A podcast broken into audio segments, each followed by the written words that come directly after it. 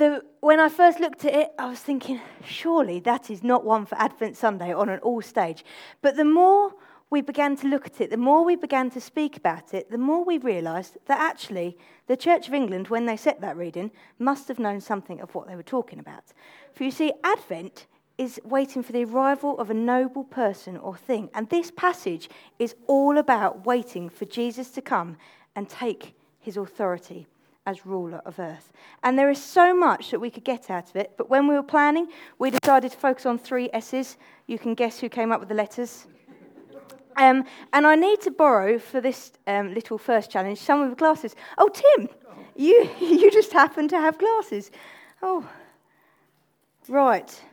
I would like you, can I have your glasses, please? Um, I'd like to give you my ultra cool ones. Thank you. And um, I would like you to thread the needle. Um, I'd like the blue piece of thread. Is that the right way up? Yes, that's the right way up. The blue, uh, the blue one. I can't see the blue. Oh, can you not? Oh. Right, well, this whole passage requires us to read through different lenses. So if we try something, try and use something different, that's all of them. Um, that's never going to go through. Um, if we try and use something different, if we use different lenses to read this passage, we're not going to understand. Well, the meaning of it is going to get totally distorted. And this passage becomes quite sad and quite strange for a Sunday morning. However, when we look at it through the right lenses, we realize that this passage isn't one of doom and gloom, it's one of good news. This isn't the end of the world text like we see elsewhere. This is about the kingdom of God coming. And one lens that might make it look slightly different is when we read about the interpretation of the Son of Man coming down on the clouds. What we forget when we read it is that Jesus is quoting somewhere else in Scripture, and the man who's talking to, who's next to God, is actually in heaven. So the Son of Man is coming up, not coming down. It means brings a different meaning to it. Again, that's more than one thread. You've got at least four. Oh. Would you like one? Well, that's been in your mouth. That's, that's lovely. There we go. That's actually the black thread, not the blue thread, but we'll let you off that one. So, Scripture is only ever good news. And when we read it through these lenses, when we, when we change our lenses to other lenses, we suddenly become capable of understanding it, hopefully. This will ruin my point if he can't do it. we realize that it's different to how it would otherwise read. This passage is all about the kingdom of God. It means, as Giles told us last time, that the old certainties to do with God's temple will fade away, they'll pass. But God's kingdom is going to be something new and something more glorious. We just have to see it the right way. You You've sort of ruined my point, if I'm honest with you. No, it's, it's, the cotton. It's the smallest eye in the whole world. I get the point. I can now see the hole and I can see the end of the thread. There you go. Shall I leave you to go and sit down and carry on threading it? Hopefully, by the end, you might have been able to do it. So, Jesus says to us to look for these signs, and there are signs around us always to see. So, what are some of the signs that we see on our everyday lives? I need some answers and some feedback here. What are some of the signs that are around us all the time? In general. Stop, yes. Stopping at traffic lights or like the big stop sign. Either. Either. Any other signs that we see around us on a day to day? Put in. School signs. So when you're driving along and you see the school sign, you know that you need to look out for school children crossing the road. What else is there? No entry, that's quite an important one to obey. The red one with the white line in the middle of it, no entry. Did someone say one way? Yeah, one way. Ben? Speeding signs, very good, Heath. Fire exits. Elderly, elderly people crossing, very good. Cafe, yes, cafe signs. There are signs around us all the time, and there's also signs in the seasons. So if we were to look at these pictures, Jesus has been talking about the fig tree. If we were to look at these, what seasons are there? Which one is summer, do you think? Third one, very good. Which one do you think is winter? Matthew, do you know which one winter is? Which one is it? The first, first one, very good, Matthew. Which one is spring? Jonathan? Second one, very good. And which one is autumn? Last one, very good. So there are signs around us all the time. We begin to notice the buds sprouting on the trees as we and plants as we go throughout spring. We begin to notice the leaves falling off as we get into autumn.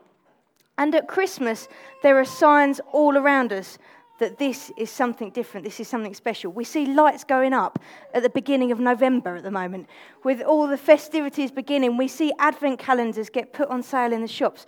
We see the Christmas cards come in what seems like Easter. We see all this stuff happening and people getting ready, people going into Advent. And Advent is a sign of a new season coming, it's a message of anticipation, of excitement. And we need to look for the sign of God's kingdom and act accordingly. See, God's kingdom isn't just the big things that we picture, it's all the little things that culminate into one big thing at the end. God's kingdom is there when a mother is looking after her child. God's kingdom is there when we speak to someone that hasn't been spoken to all day. God's kingdom is there when we look after someone that needs help. God's kingdom is in all the small things as well as the big. And he talks. He talks about all these signs coming. And he talks about the things around us changing. But they're not doom and gloom signs. These are signs of hope. These are signs of reassurance that God hasn't abandoned us, that God notices us, that God cares for us, comes to us, and participates in our life circumstances. And then I missed that bit. That bit's important. We need to look for the signs of God's kingdom and act accordingly. Okay, right, we get to the next bit stability. Now, I need four volunteers for this one as well. When I say volunteers, I definitely mean that I'm picking on four people. Oh, Luke, there's one. Martin, you can be another one. Ben, you can be another one. Uh, oh, and David, you can be another one. Come and join me. Right, for this one, I need four chairs. I hope you're feeling strong. Right. There's one there. Four chairs, yep. Four people. Four chairs. So, right. Luke, can you come and sit on this chair for me, please? And can you face that way? Thank you. Mar- uh, ben, no, but yeah, Ben, can you come and sit on this chair? And you're going to face that way for me. Yes, you're going that way. And David, you're facing the back. Right. So, Martin, can you just slide back for me?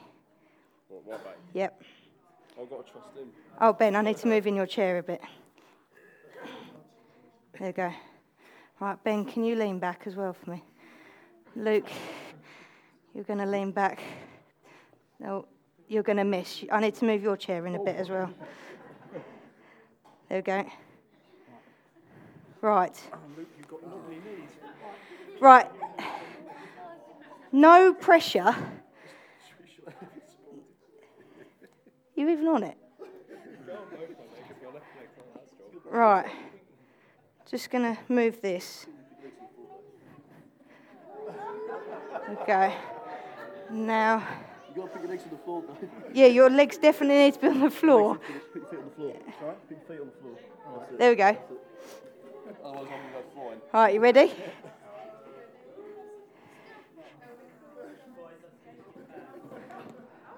You sure about this stuff? Yeah, positive. Are you ready? Yeah. I haven't really given myself enough room to get this chair out. This, this one will have to come here. Oh, Ben, it's all holding on you at the moment. Brilliant. Are you ready? Oh, there's a Jenga tower falling down. Ready?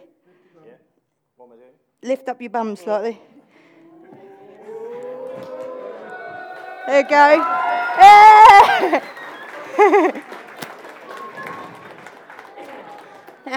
How long shall I leave them for? Shall I leave, shall I leave them for the rest of it? You see, as we get to the third thing, we realise that it's all about stability. And Would you, would you like to move? You can all try and get up now if you'd like. there we go. Well done. Thank you very much. So, thank you. Would you? I think you deserve a Freddo for that, if I'm honest. Have a Freddo. Um, I'll find. Yeah. There we go. Right. So, this challenge was all about the foundation, how the legs were planted on the floor, and the faith in the other people that if they rested on them, it would stand firm. It, it involved core strength, it involved resilience, and without it, they would have all flopped to the floor. And it's the same reason why we played the game today. The foundation was the crucial part of that game. The one that had four bricks at the bottom, you may notice, lasted a bit longer. But both of them, even when they fell, the foundation stayed. It was only the top bricks that fell. You see, Jesus is saying that this is what the Word of God is like. Other things of the world may be great and good, but they don't last. Heaven and earth will pass away, but my words will never pass away. And we may choose to put our hope in other things, and we may not notice the things that are going on around us, the signs of what God's kingdom is. But ultimately, stability is the main point we picked out today's passage. Kingdoms of the earth go, they're not resilient, they fade. But God's word endures, and this makes up the foundation of our faith. It requires faith in something that we cannot see. But the Bible tells us it's true. So this isn't a passage that's all doom and gloom, which it looks like at first when we look at it through different lenses. But this is good news about God's kingdom coming and the things of God's kingdom which we invest in daily, enduring. Those biblical truths that we hold so dear are our firm foundation. So, Father, would you help us to put on daily the right lenses in which to view Scripture and in which to view this world? Would you help us to notice around us the signs of God's kingdom? And would we hold firm to your word as the foundation for our lives, knowing that the word of God will never fade away? Amen.